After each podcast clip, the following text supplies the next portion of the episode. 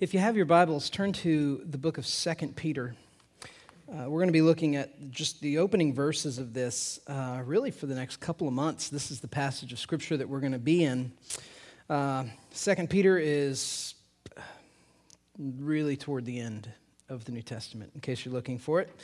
Uh, but we're going to be looking there. But look, one of the questions that we're dealing with, we're, we're talking, you're hearing this expression, this phrase a lot uh, at Midtown uh, gospel transformation, that we are committed uh, to seeing the gospel transforming people's lives uh, and making us more and more into the image of Christ. And, and, and the question that we're taking up really in this series is how do we change? How does a person change? Have you ever thought about that? How does change happen in your life? It can be a confusing question, a really confusing question for people of all faiths because, on some level, every one of us looks at our lives and sees things that we wish were different. We see things that we feel are, are, are deficient. Some of us, perhaps more than others, but, but it, let me qualify that. Some of us see more than others that we wish would change. But all of us have these things in our lives that we wish were different. And Christianity is a faith that is built on this promise that Christ means to do this, that he means to change us, that he means to transform our lives. And so the question is why?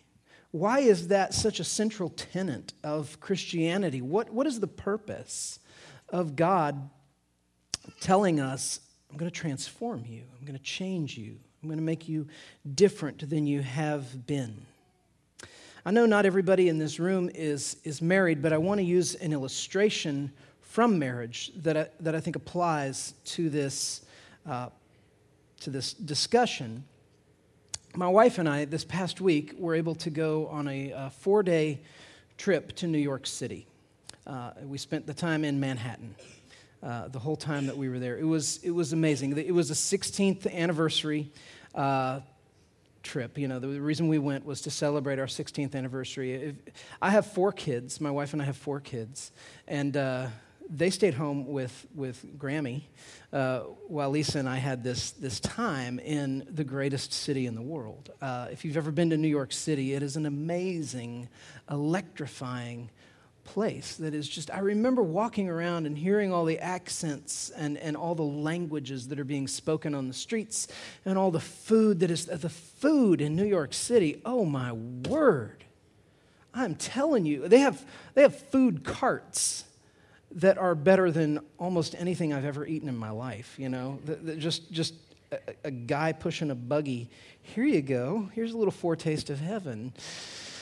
Um, but we did amazing things. We went to a Broadway play. We saw that Spider Man play, you know, which I think is a little bit like a cross between a, a Broadway musical and a NASCAR race because you get the singing and the acting and the production, but you also have the chance that there might be a crash, you know, because they're swinging around and flying all over. No crash, though. Um, but we, you know, we did that. We went to some museums. We went to the, the Met, the Metropolitan Museum of Art, and I love art museums. And this is probably one of the top five in the world uh, art museums. Uh, I stood in a room uh, just just a week ago, uh, in in the presence of five days ago. Wow, in, in the presence of about 20 Rembrandts. And Rembrandt rings my bell. I, I just I love Rembrandt um, Van Gogh. It, it, was really just an incredible time hanging around with, with friends that we hadn't seen in years. Also, we were there in Manhattan at Ground Zero on the 10th anniversary of 9 11. So we picked a, a, very unique week in history to be in Manhattan. We couldn't get within a couple blocks of, of where the towers had stood because of the police and the barricades, and you had to have passes and stuff to get in. But as we walked through those streets of, of, of lower Manhattan, they had these sound systems set up everywhere where they're playing in the streets, echoing through these, these uh, streets that are just lined with these skyscrapers, these names of people who died 10 years ago that day. And so that was an experience we had of walking through Manhattan and hearing the names of people who died at 9 11 echoing through the streets of Manhattan. It was powerful. The question comes up then Lisa asked me this question. People have asked me this question. I've asked myself this question. What was my favorite part? What was my favorite part of being in New York City for four days with my wife? And the answer that I've arrived at, and, and I'm not giving you this answer as a boast, but as, as more of a confession, that my favorite part was being with her. My favorite part was I had four uninterrupted days of renewing my marriage covenant with my wife in this amazing city. And it was, it was an incredible thing for me to think through what 16 years of marriage has done in my life. I've been at times a pretty lousy husband. I've failed my wife. I continue to fail my wife. So please understand when I, what I'm about to say is not a boast about me being a great husband. But let me just make this observation as a person who's been in a marriage for 16 years, and that is that I'm a better husband now than I used to be. There are things that I understand and I know about my wife that I didn't used to know. I know how she likes her coffee. I know how she likes her eggs. I know what kind of chocolate to get her. I know, and I remember both of us having this moment where our minds just kind of got blown of, of realizing we know much better now when a fight is over. yeah! Penny Hoffman, ladies and gentlemen. But seriously, our first several years of marriage, when we would fight, how in the world do you know when that fight is over? I mean, you just, is it done yet? I don't know. There's more things we could turn over. Let's turn over those things too. And it's just, it's been a great thing, the way that the Lord has, has worked through marriage to change Lisa and I, to make us people who have been really independent and autonomous, people who are, are in this face to face relationship. And when I committed to marrying Lisa and her to me, it wasn't that I was just taking a promise in front of people to be a good husband, but I was taking this promise to be her husband specifically, which looks different in some ways than it does for other husbands and their wives. For me to love my wife well I can't just go and get a book on being a husband and read it and say, okay, I know what I need to know about being a husband. Why? Because for me to be a good husband to her is a very relational exchange. It's not just there's this thing to study, being a husband, and once I've mastered that, then she is the recipient of all this wonder and awe and, and beauty that is me. No, it's, it's that I love her face to face. I walk with life through her. The life that we live is a life that I live toward her specifically. If things wound her that don't wound other friends of mine, it should matter to me that they wound her. I should care about those things. And so it changes us. It changes us. If I hope to grow as a husband, it won't happen apart from pursuing my wife in this face to face relational pursuit. And the Lord says marriage is a picture. It's an illustration. In Ephesians 5, he says marriage is an illustration of God's love for the church. That there are parallels here. That for a marriage to be healthy, it's a face to face I'm committed to you. I'm in the relationship with you. I'm not just learning life principles. I'm studying you. I'm walking with, with you. Does that make sense? The Lord says this is a picture of what Christianity is. This is a picture of what it means to walk with God. The whole point of pursuing a relationship with God rests in this conviction that I was made to be known and to be loved by Him. That I was made to find my deepest levels of satisfaction in life through knowing and through loving Him. In fact, the whole reason a Christian would say that they need change in their life is because we say we're born into a fractured relationship with the one that we were meant to know and enjoy and walk with forever. That there's no greater purpose in my life than to know and to love and to serve and to worship this one who made me. And so, all the areas of my life that defy this, all the areas of my life that are in opposition of me saying, my favorite part of this life was Him. Are areas of my life where the Lord says, I mean to change you there. And it's not just general change, but it's change in the relational direction of knowing and loving and walking with the Lord. So I ask you, how, how do you go about making changes in your life? Are you a January 1st, turn the calendar page over and make a resolution? This is going to be a different kind of year. Uh, boy, are we a cynical culture when it comes to that, right? Because we know that we can, we can make resolutions to behave differently, but it doesn't mean that we change. It doesn't mean that we're really internally changing. How do you change? How do you pursue change in your life? Hard work? You shame yourself? You make resolutions? Do, do you put it on yourself to do this? That you are going to go away, change things, and then come back the new and improved, you know, and reveal yourself to the Lord and say, Here I am. Look at all the changes that I've made. For two weeks now, we've been digging into a remarkable passage of Scripture in 2 Peter, where Peter is telling us something amazing about this very issue of how we change. And so I want us to, to read it. I'm going to read verses 3 and 4 uh, just as a review of where we've been, and then we'll dig into the rest of it in a second. Uh, this is uh, 2 Peter 1 3 and 4. He says, His divine power, God's divine power, has granted to us, has granted to us all things that pertain to life and godliness through the knowledge of Him who called us to his own glory and excellence, by which he has granted to us, he has granted to us, past tense, his precious and very great promises, so that through them you may become partakers of the divine nature, that you may participate with the divine, having escaped from the corruption that is in the world because of sinful desire.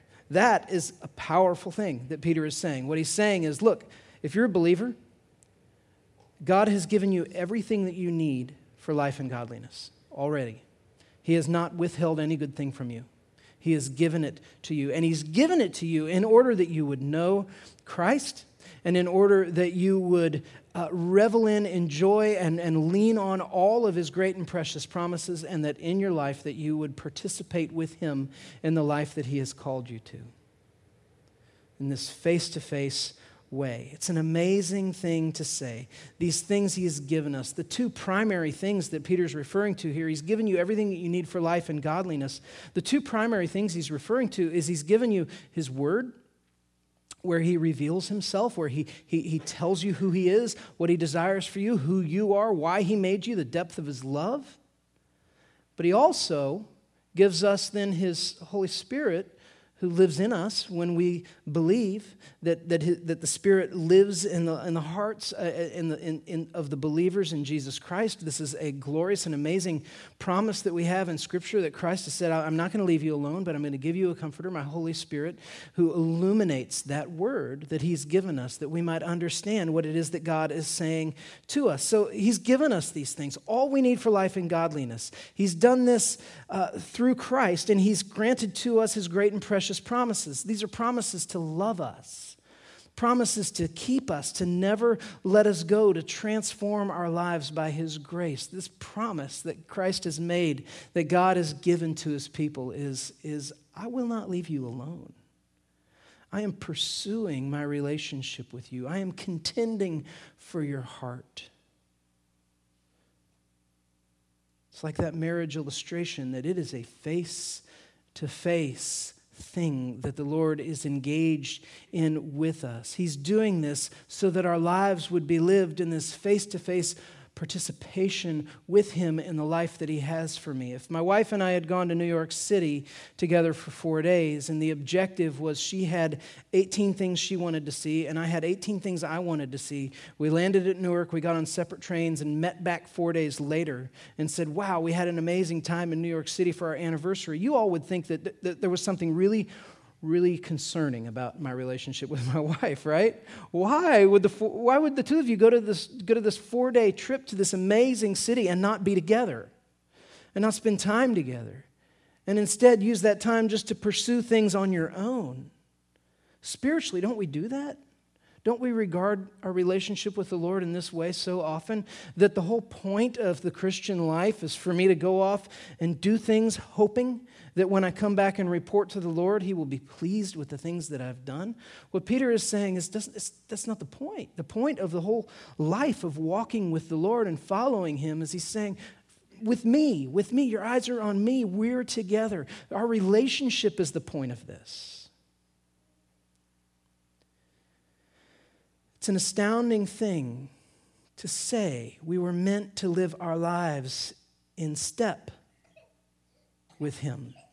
And so here's the key to how our lives change. We don't change by going off to school and learning spiritual lessons and then coming back to God and showing Him our progress. We change when we understand that the primary call of God on the lives of His people is a call to Himself. That it's not just some standard of righteousness he's calling me to, he's calling me to himself. He's calling me to a relationship with him. And it's an intimate one, it's a relational call that we would get to the end of our days and say, My favorite part of this life was him.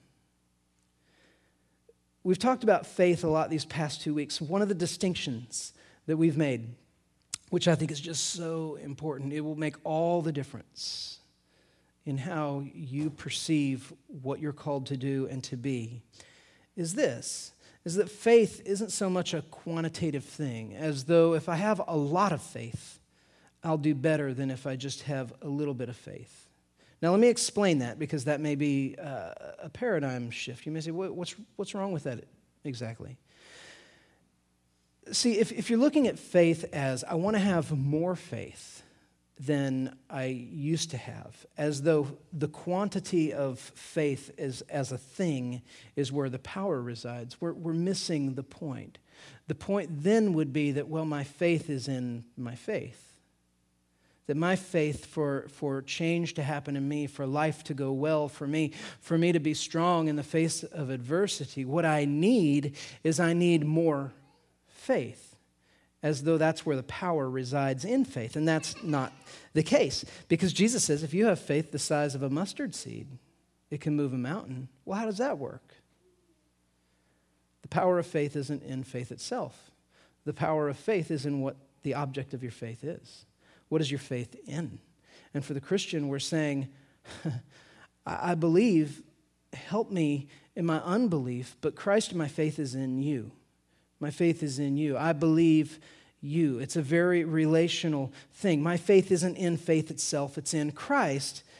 He is where the power resides. And since this is so, Peter then continues in this passage and says, okay, so he's given you everything that you need for life and godliness. Now he's called you to participate with the divine, to trust in him. And so he continues this verse that we're reading with this chain of things to add to our faith in the interest of living lives of active participation with Him. What does it mean for you to be participating with the divine? That's what verses 5 through 8 get to. And we're going to start with just the first clause, but I want to read the whole thing so you can see it. Uh, this is verses 5 through 8. For this reason, uh, the reason being that He's called us to participate with Him uh, in this life, make every effort to supplement your faith with virtue or goodness and virtue with knowledge, and knowledge with self control, and self control with steadfastness, and steadfastness with godliness, and godliness with brotherly affection, and brotherly affection with love. For if these qualities are yours and are increasing, they keep you from being ineffective or unfruitful in the knowledge of our Lord Jesus Christ. Today, we're just going to start with the first component of this gospel addition that Peter is giving us here. This, this expression, add to your faith virtue, or add to your faith goodness. What does he mean? What is he getting at here when he's saying, add to your faith goodness? I believe that in this verse, Peter's giving us more than just a list of things. I believe that he's giving us a sequence of things. This list that begins with faith and ends with love. He's saying, add to that faith these things. And I believe that he's saying add to them and, and, and think of them as having a, a bit of an order to them in, in which they come. which is important. We're saved by grace through faith alone, Scripture tells us, right? We're not saved by our works. We're not saved by being awesome. We're not saved by dressing well. We're not saved by going to church. We're not saved uh, by, uh, you know, being able to say, I've never been angry, you know, or, or things like this. We're saved by grace through faith. But as Martin Luther summarized the book of James, he said, We're saved by faith alone, but we're never, but it's not a faith that is ever alone. I totally butchered Martin Luther. I'm sorry, Martin Luther. Let me say it again. We're saved by faith alone, but by a faith that is never alone. In other words, true faith expresses itself in a loving, Godward direction.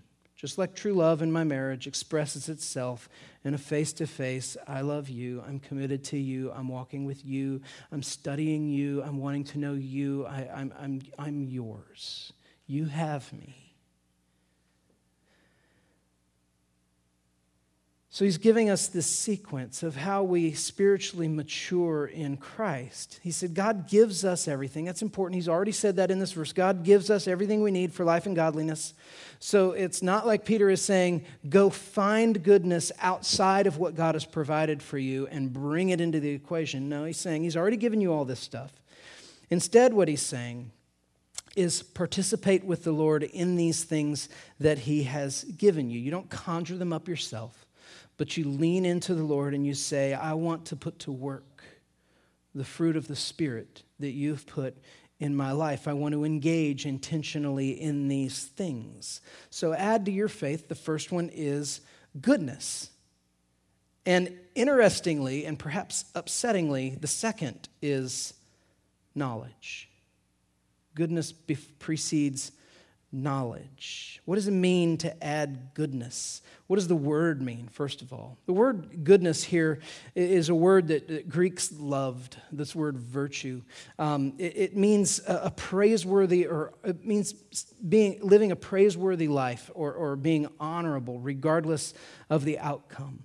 That life is well ordered, that we are complying with the design and the order and the structure of how God intended for us to live. Maybe a simpler way to say it is add to your faith obedience. Desire an honorable life toward the Lord. Live the life that He prescribes in His Word. It's interesting to note that virtue or goodness comes before knowledge and knowledge before self control because what we're seeing here is, is that Peter is saying, Obey the Lord in His Word, even before you understand why He's calling you to obey. And that is a bit of a nuclear bomb in our culture. Obey even when your knowledge of why the command is given is lacking or incomplete. Because as the question should be rising in us wait, isn't that where cults come from? Blind obedience to somebody who says, here's your sneakers and here's your Kool Aid, right? I mean, I don't mean to make light of it, but, but it's, you know, with it, why would anybody just blindly do that? And yet, here, Peter is saying, add to your faith goodness, and add to your goodness knowledge. But obey, even if you don't completely understand everything that the Lord is calling you to. We rebel against this. We resist this. We push against this. This idea of someone telling us to do and, and, and saying, I, I can't question it. I can't, I can't dig into this and say, wait, before I do that, let me understand why this is. What's the difference between God and a cult leader? It's really kind of the heart of what we need to understand. There are two things we have to take up here. The first is, what do you think about this? What do you think about obeying when you don't completely understand. Somebody says, well, let's just keep it in the realm of Scripture. God says, here's a command. I want you to do this, or I want you to not do this. And you don't understand why. Do you are you beholden to that command? Do you, do, you, do you need to keep it? Do you need to follow? Do you need to respond? What do you think about obeying when you don't completely understand? And then the second question is why would God's commands be worthy of this kind of obedience? Peter presumes they are. That if God tells me to do something, he is worthy of my obedience, regardless of how well I understand why he wants me to do that. This is pretty uncomfortable, especially in our culture. But what do you think about obeying God when you don't understand? There are some, for instances, there are plenty of places in Scripture where I'm sure that your life is, is, is really butting up against this very thing. But let me just give a few, for instances, just so we're not talking in, in generalities, but specifics. Um, human sexuality. God talks about this in His Word. He says physical intimacy, sexual intimacy, is, is meant for the context of a marriage only. Anything outside of the bounds of that is not as God intended. 1 Corinthians 7 2, Colossians 3 5, God prohibits sex outside of marriage. Hebrews 13 4 calls married people, hey, look, you're married, you are, are with one person, monogamy. It says this Hebrews 13 4 Let marriage be held in honor among all, and let the marriage bed be undefiled. For God will judge the sexually immoral and adulterous. Now, I would presume that most of us in this room have been very uh, conflicted about these, this, this, this instruction that the Lord gives. That there have been times in our lives when we have thought it would be so much easier for me right now if these commands weren't in place. And how could God really uh, mean this when I feel the things that I feel so strongly? You know, that there's this conflict in here. Money, generosity. Here's another one 1 Timothy 6. Paul tells us don't trust in wealth. It, it, can't, it can't care for you. Wealth can't satisfy you. Jesus tells us in Matthew 6 don't store up treasure on earth. It, it, will, it will be, it will, moths will come in and destroy it. It's, it's not really worth anything. Or in the Old Testament, God told farmers, hey, when you harvest your crops, don't harvest your fields completely. Leave, leave a perimeter untouched for sojourners and travelers and, and, and people who are poor and people who are hungry. Just leave that. In our culture, we're like, that's leaving money on the table. I don't understand why I would have to make this sacrifice for people that I don't even know, which is fascinating, isn't it? Because this is a principle where the Lord is saying, you know, sometimes my commands for you have very little to do with you and have to do with the wellness of other people. And so I call you to things that feel like sacrifice, and the reason they feel like sacrifice is because they are. I'm calling you to live generously with your resources. It's tough because it's hard to measure whether we love money.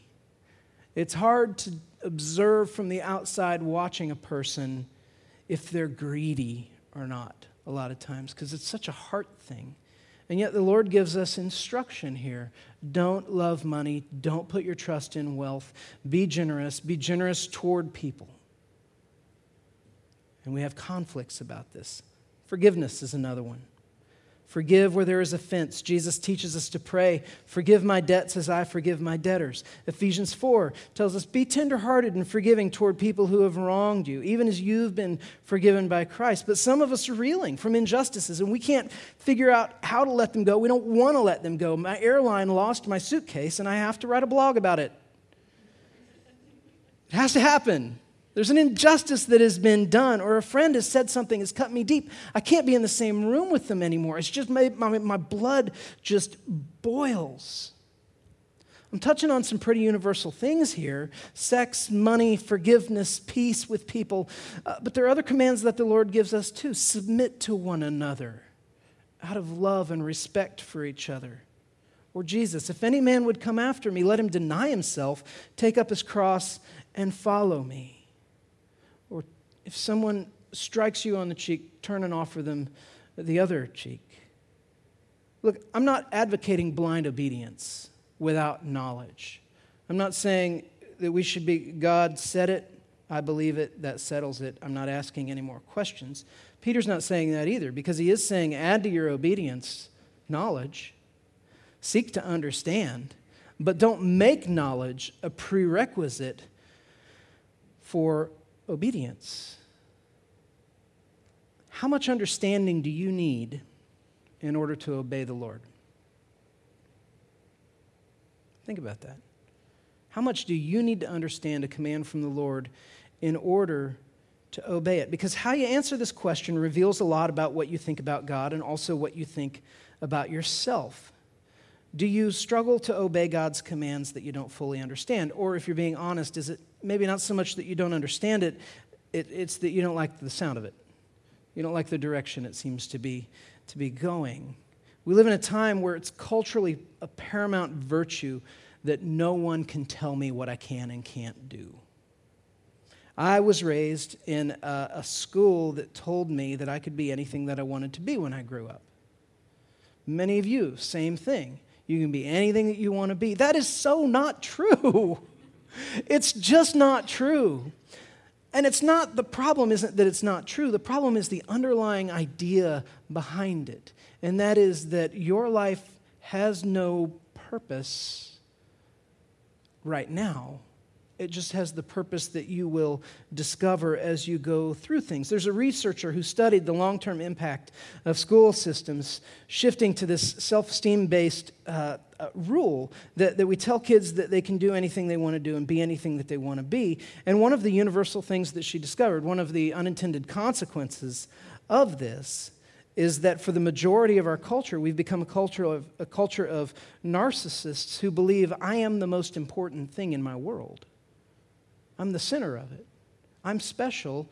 Everything revolves around me. I can do, I can be anything that I want to be. The universe exists to serve my dreams. And when this is the case and someone comes along telling us things to do that we either don't like or we don't understand, we reject them and we react by saying, I'm not doing anything until I not only understand it, but then I also think that it's a good idea. And when we do this with God, what we're really doing is we're saying to God, I will only follow those commands that I both understand and approve of. And when we're doing that, you know what we're doing? We're saying, You're here, and I'm here. I'm above you. Which brings us to the second issue, which we're going to close with. Why would God's commands be worthy of our obedience, even if it's obedience without complete understanding. Why would anybody in their right mind say of a command from the Lord in His Word, I don't understand it, but I will do it? Remember the marriage illustration from the beginning? This is a relational question. C.S. Lewis said this He said, We trust not because a God exists but because this God exists. Question is, who is the one that we trust and obey? Peter's already said, He's the one who's given you everything you need for life and godliness. He's the one who has called us to walk with Him through this life in the riches of every single one of His great and precious promises. He's the one for whom we were created, the one whose love for us is greater than the sweetest, greatest, longest, most beautiful picture of marriage that this world has ever seen. He's the one who's called us to live in active participation with his divine love for us. The lover saying to his beloved, Come to me, live with me, walk with me, you are mine. He is, as we read in Romans 8 28, the one who works all things together for the good of those who love him. This is who the God is that calls us to obey even when we don't understand. He's the one who's saying to us, I love you, I know you, I know what's good for you, I know what's best for you, I see things that you don't see. Trust me, walk with me, lean into me. What would it look like for you to live in this? How would your life change? Because I recognize that for some of us in this room, we might be talking about explosive, monumental change that you're going to have to wrestle with even today. You might be thinking, you have no idea how this complicates my life. I wouldn't be able to pay my bills if I didn't skim from my company the way that I do. Or I can't afford to move out of my girlfriend's apartment. It, I, I can't do this. It doesn't make sense. I don't understand how life could work. It will be hard to do that. And yes, it will. I would have to make serious changes to some of the most important relationships in my life. I would have to look at some of the unhealthy patterns in some of my deepest friendships and say, I need to lay that relationship down before the Lord and ask Him to heal and to redeem and to fix and to correct my heart in this. And I don't want to be alone. What would it look like for you to say to the Lord, morally, I'm yours? What would you have change in me? Financially, I'm yours. Let my trust be in you. Ethically, I'm yours. Relationally, I'm yours. Spiritually, I'm yours. I submit to your word, to your instruction for my life, even though I can't see how it could possibly be better than what I've, doing, what I've been doing. Obviously, we can't do this if we're not readers of the word. But in the Word, the Lord does something astounding for us. He gives us something astounding. What is this Word that He's given us that is filled with all these commands? Let me read to you from a children's Bible. Sally Lloyd Jones, the Jesus Storybook Bible, she makes this statement, and I just think it is beautiful. No, the Bible isn't a list of rules or a book of heroes. The Bible is most of all a story it's an adventure story about a young hero who comes from a far country to win back his lost treasure. It's a love story about a brave prince who leaves his palace, his throne, everything to rescue the one he loves. It's like the most wonderful of fairy tales that has come true in real life. You see, the best thing about this story is it's true. There are lots of stories in the Bible, but all the stories are telling one big story the story of how God loves his children and comes to rescue them. The call on the life of every Christian is supremely relational. God's call on your life is to Himself, that you would get to the end of your days and say, The best part of this life was Him. His commands are relational. They're calling you to Him. They're meant to correct you when you're in error. They're meant to shape your thinking. They're meant to illuminate the path that He means for you to walk in this life, which is a path that is intimately close to Him.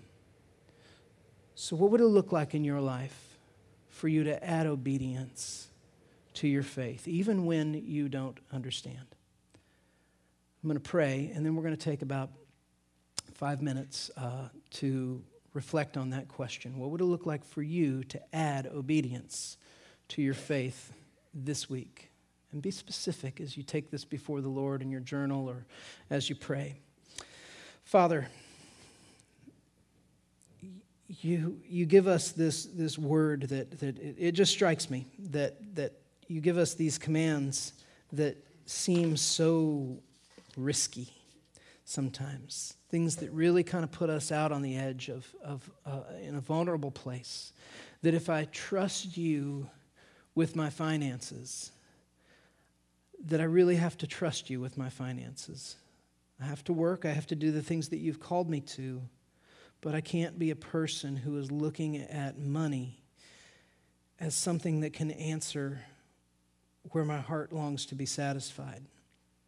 That only you can do that. Father, we know that sometimes the commands that you give us are not meant to uh, prosper us uh, materially, but are oftentimes meant to humble us, uh, meant to, to lead us into a place where we are becoming more accustomed to and, and, and uh, willing to live sacrificially. Uh, Lord, for some of us, uh, any hint of, of discomfort in life is something that we automatically assume is not your will for us. And yet, Lord, in your word, you call us to so many things that are sacrificial, even to lay down our lives, uh, to take up our cross, and to follow you. If we want to be first, we should become last. We should become the servants of all. Lord, would you, would you work in our hearts? um, that we would participate with you in your word. Father, would you get, make us to be people who can see with clear, honest eyes places where we are not obeying your commands for us, your word for us. Um, would you help us to see the reasons? And Lord, would you draw us into this place of participation with you where we would delight in obeying you, even when we have to say, honestly, we don't completely understand why. Father, let your character, your goodness, your holiness, your greatness be sufficient to set our anxieties at rest, knowing that when we're obeying you, we're following one who sees more than we see, whose ways are higher than our ways, who cares for us more deeply uh, than we could know to care for ourselves. Father, thank you for your word. Thank you for this time together. It's in your name, Jesus, we pray. Amen.